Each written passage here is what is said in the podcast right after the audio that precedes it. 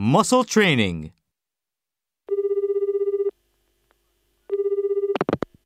Hi, Nick. I have some bad news. I can't make it tonight. I have to work late.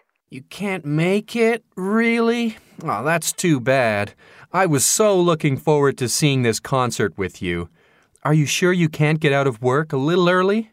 I would love to, but my boss just told me he needs a report on his desk first thing tomorrow morning.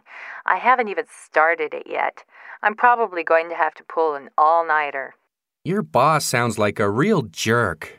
Man, what am I going to do with the extra ticket? Maybe somebody at your office can go. Yeah, probably Dave will go with me. But I really wanted to be with you. I'm so sorry, Nick. Please don't hold it against me. Don't worry. I know it's not your fault. I'm just a little peeved at your party pooping boss, that's all.